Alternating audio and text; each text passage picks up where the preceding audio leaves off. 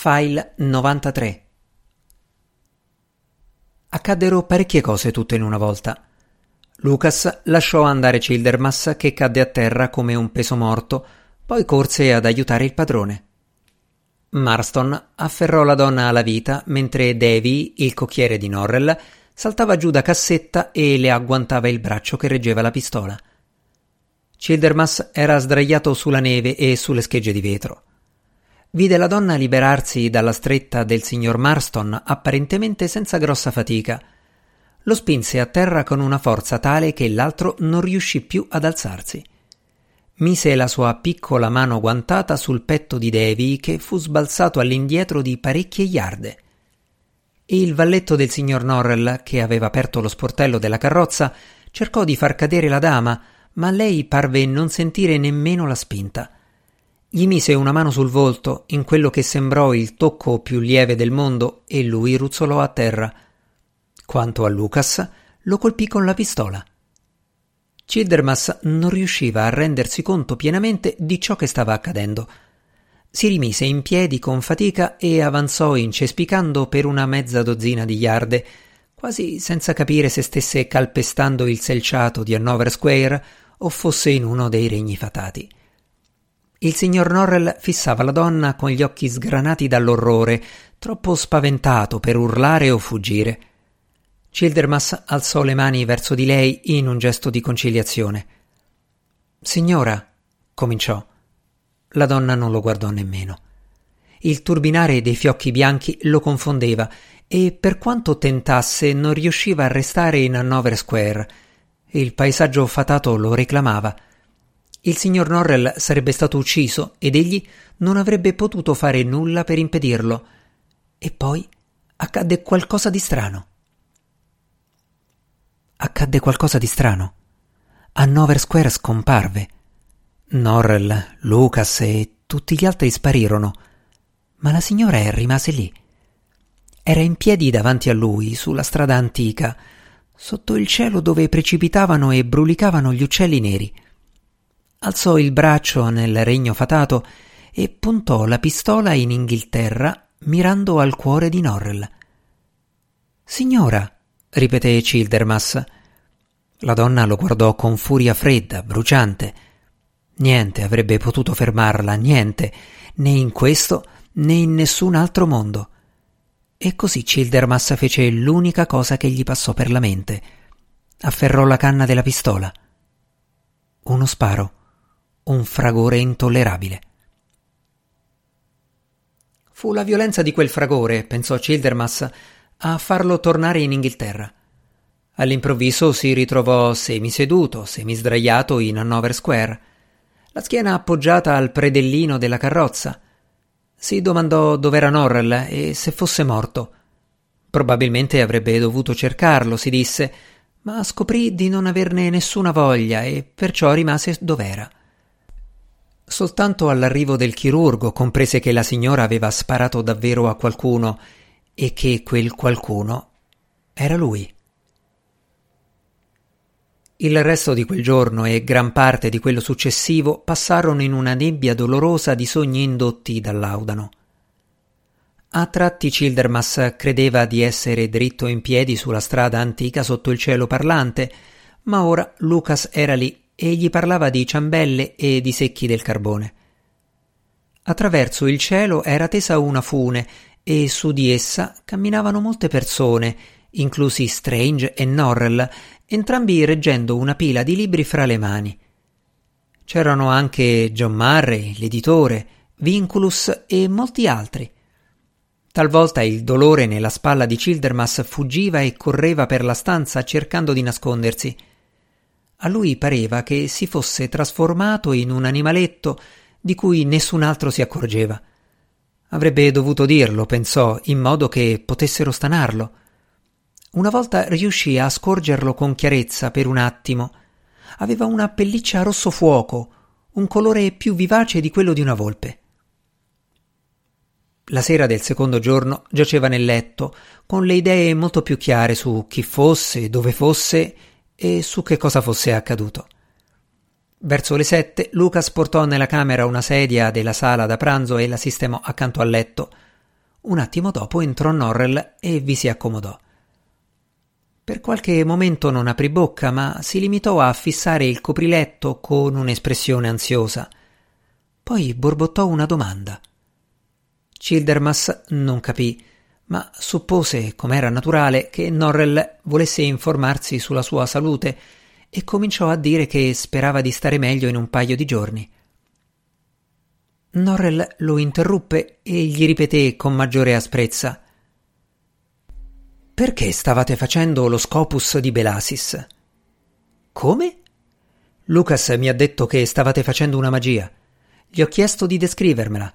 Naturalmente ho riconosciuto lo scopus di Belasis. Norrell lo scrutò sospettoso. Perché lo facevate? E quel che conta di più, come lo avete imparato? Come posso operare se sono tradito continuamente in questo modo? Mi sorprende di essere riuscito a fare qualcosa circondato come sono da servitori che imparano gli incantesimi alle mie spalle e da allievi che si dedicano a distruggere le mie realizzazioni.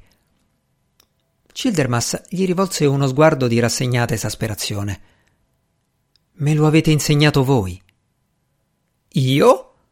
esclamò Norrell, la voce assai più acuta del solito. È stato prima che vi trasferiste a Londra, quando rimanevate chiuso nella vostra biblioteca di Artfew e io andavo in giro a comprare libri rari. Mi avevate insegnato quella magia nel caso mi fossi imbattuto in qualche sedicente mago pratico. Temevate che un altro mago potesse. Sì, sì, lo interruppe Norrell impaziente. Ora ricordo. Ma questo non spiega perché lo stavate facendo ieri mattina sulla piazza.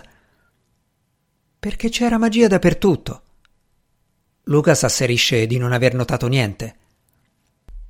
Non fa parte dei doveri di Lucas sapere se si stia operando una magia. Quel compito spetta a me. È stata la cosa più strana che mi sia mai capitata. Per un po' ho creduto davvero di trovarmi in pericolo. Continuavo a pensare di trovarmi in un posto completamente diverso, non so bene dove. Era un luogo strano, ve lo descriverò tra un attimo ma certamente non era in Inghilterra. Credo che fosse una terra fatata. Qual è l'incantesimo che produce un effetto così? E che cosa l'ha prodotto? È possibile che quella donna fosse una maga? Quale donna? La donna che mi ha sparato. Norrell sbuffò irritato. Quella pallottola vi ha fatto più male di quanto pensassi, osservò con disprezzo. Se fosse stata una maga in grado di operare grandi magie, credete davvero che avreste potuto fermarla così facilmente? Non c'era nessun mago nella piazza, certamente non quella donna. Perché? Chi era? Norrell non rispose subito. Poi, dopo un momento, disse Era la moglie di Sir Walter, la donna che ho riportato in vita. Childermas rimase in silenzio per qualche istante. Ebbene, sono stupefatto. Conosco parecchie persone che avrebbero un buon motivo per puntarvi contro una pistola, ma non riesco proprio a capire perché mai lo abbia fatto quella donna. Parola mia. Mi hanno detto che è pazza. È sfuggita alla sorveglianza di chi bada a lei ed è venuta qui per uccidermi, e che, credo sarete d'accordo con me, è una prova della sua pazzia. Gli occhietti di Norrell guardarono altrove. Dopotutto sono noto ovunque come suo benefattore. Childermas quasi non lo ascoltava. Ma come ha fatto a procurarsi la pistola? Sir Walter è un uomo di buon senso, è difficile pensare che abbia lasciato in giro armi da fuoco. Era una pistola da duello di un paio appartenenti a Sir Walter. La teneva in una cassetta chiusa a chiave in uno scrittoio, anche quello chiuso a chiave nel suo studio privato. Sir Walter dice che fino a ieri avrebbe giurato che sua moglie non ne conoscesse nemmeno l'esistenza e come abbia fatto a procurarsi la chiave, le due chiavi, rimane un mistero per tutti. A me non sembra un gran mistero. Le mogli, perfino quelle matte, riescono a ottenere tutto dai mariti. Ma Sir Walter non aveva le chiavi, è questa la cosa più strana. Le pistole erano le uniche armi da fuoco nella casa e Sir Walter, ovviamente, si preoccupava per la sicurezza della moglie e dei suoi beni, essendo così spesso lontano da casa. Le chiavi erano affidate alla custodia del maggiordomo, quello negro alto, probabilmente lo conoscete. Sir Walter non sa spiegarsi come possa aver fatto un simile errore. Dice che è sempre stato la persona più affidabile e degna di fiducia del mondo. Naturalmente non si può mai sapere che cosa pensi davvero la servitù.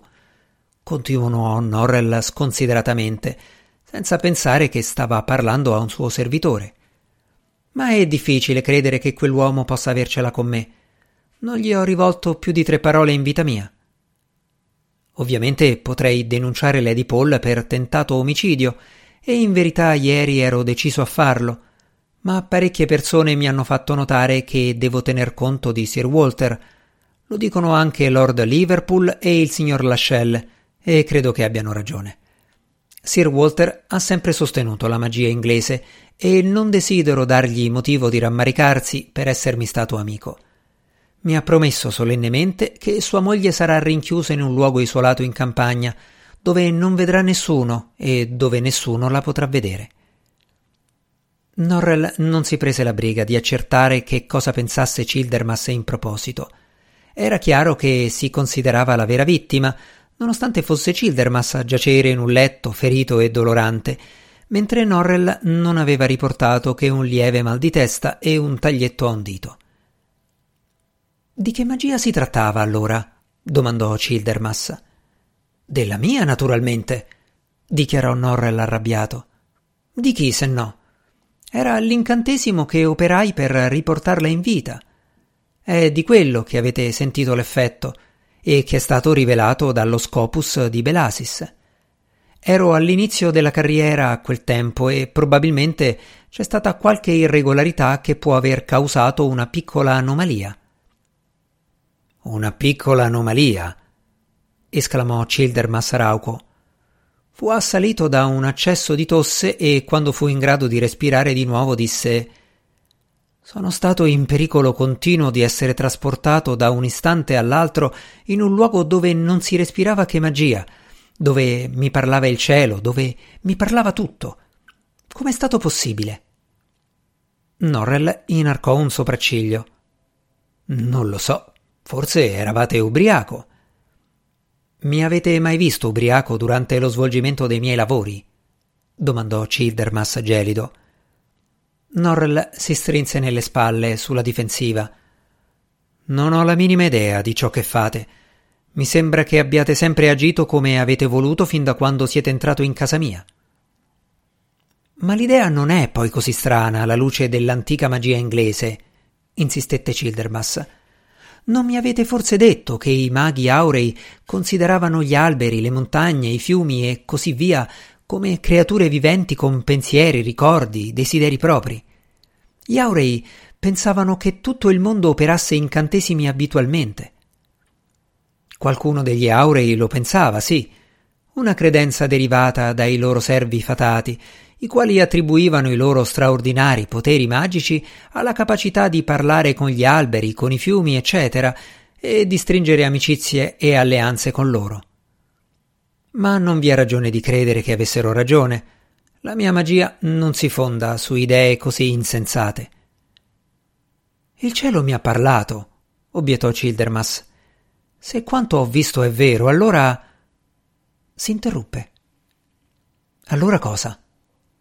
Nel suo stato di debolezza, Childermas aveva pensato ad alta voce, e ciò che aveva inteso dire era che in quel caso tutto ciò che Strange e Norrell avevano realizzato era un gioco da ragazzi, e che la magia, con la maiuscola, era una cosa assai più strana e terrificante di quanto tutti loro avessero immaginato.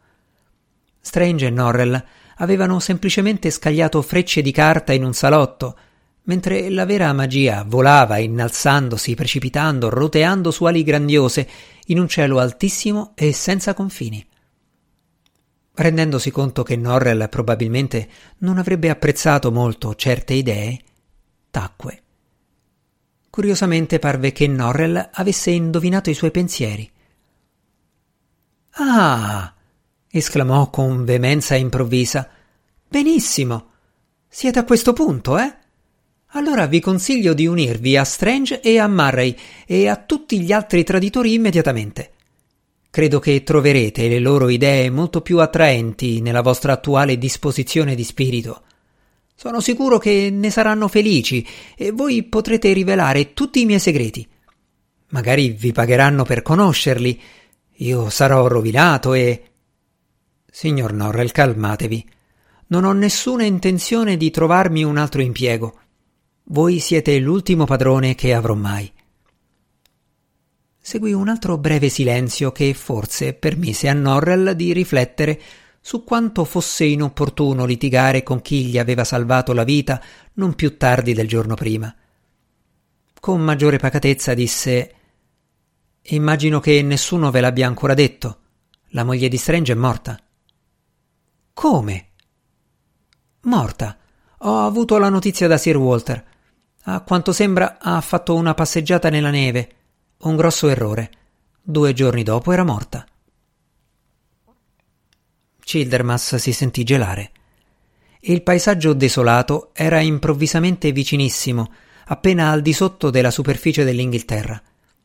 Riusciva quasi a immaginarsi di nuovo sulla strada antica. E Arabella Strange era sulla strada davanti a lui. Gli volgeva le spalle e camminava sola in quella terra fredda, grigia, sotto il cielo parlante. Mi hanno detto, continuò Norrell senza badare affatto all'improvviso pallore e al respiro affannoso di Childermas, che la morte della signora Strange ha afflitto moltissimo Lady Paul, un dolore del tutto sproporzionato. Sembra che fossero amiche. L'ho saputo soltanto ora. Se ne fossi stato informato, forse avrei potuto si interruppe e parve lottare contro un'emozione segreta. Ma non ha più importanza ormai. Una è impazzita e l'altra è morta. Da quanto mi ha detto Sir Walter, pare che Lady Paul mi ritenga, non so perché, responsabile della morte della signora Strange. Fece una pausa. Poi, nel caso vi fossero dubbi in proposito, soggiunse il che è una sciocchezza, naturalmente. Proprio in quel momento entrarono nella camera due eminenti medici chiamati da Norrell per curare Childermas. Furono sorpresi di vedere Norrell, sorpresi ed estasiati. Le loro facce sorridenti e le figure, tutte inchini e salterelli di gioia, rivelavano come considerassero uno splendido esempio della condiscendenza del grand'uomo il fatto che avesse fatto visita al suo servitore. Raramente, dissero, avevano visto una casa dove il padrone avesse tanta cura della salute dei suoi sottoposti, o dove i servitori fossero attaccati al padrone non soltanto da vincoli di dovere, ma anche di rispetto e di affetto. Norrell, sensibile alle adulazioni al pari della maggioranza degli uomini, cominciò a credere sul serio di aver fatto qualcosa di realmente virtuoso e allungò una mano con l'intenzione di battere qualche colpetto amichevole e condiscendente su quella di Childermas, ma incontrando lo sguardo freddo di questi, ci ripensò e uscì dalla stanza. Childermas lo seguì con occhi attenti. Tutti i maghi mentono, e questo più degli altri, aveva detto Vinculus.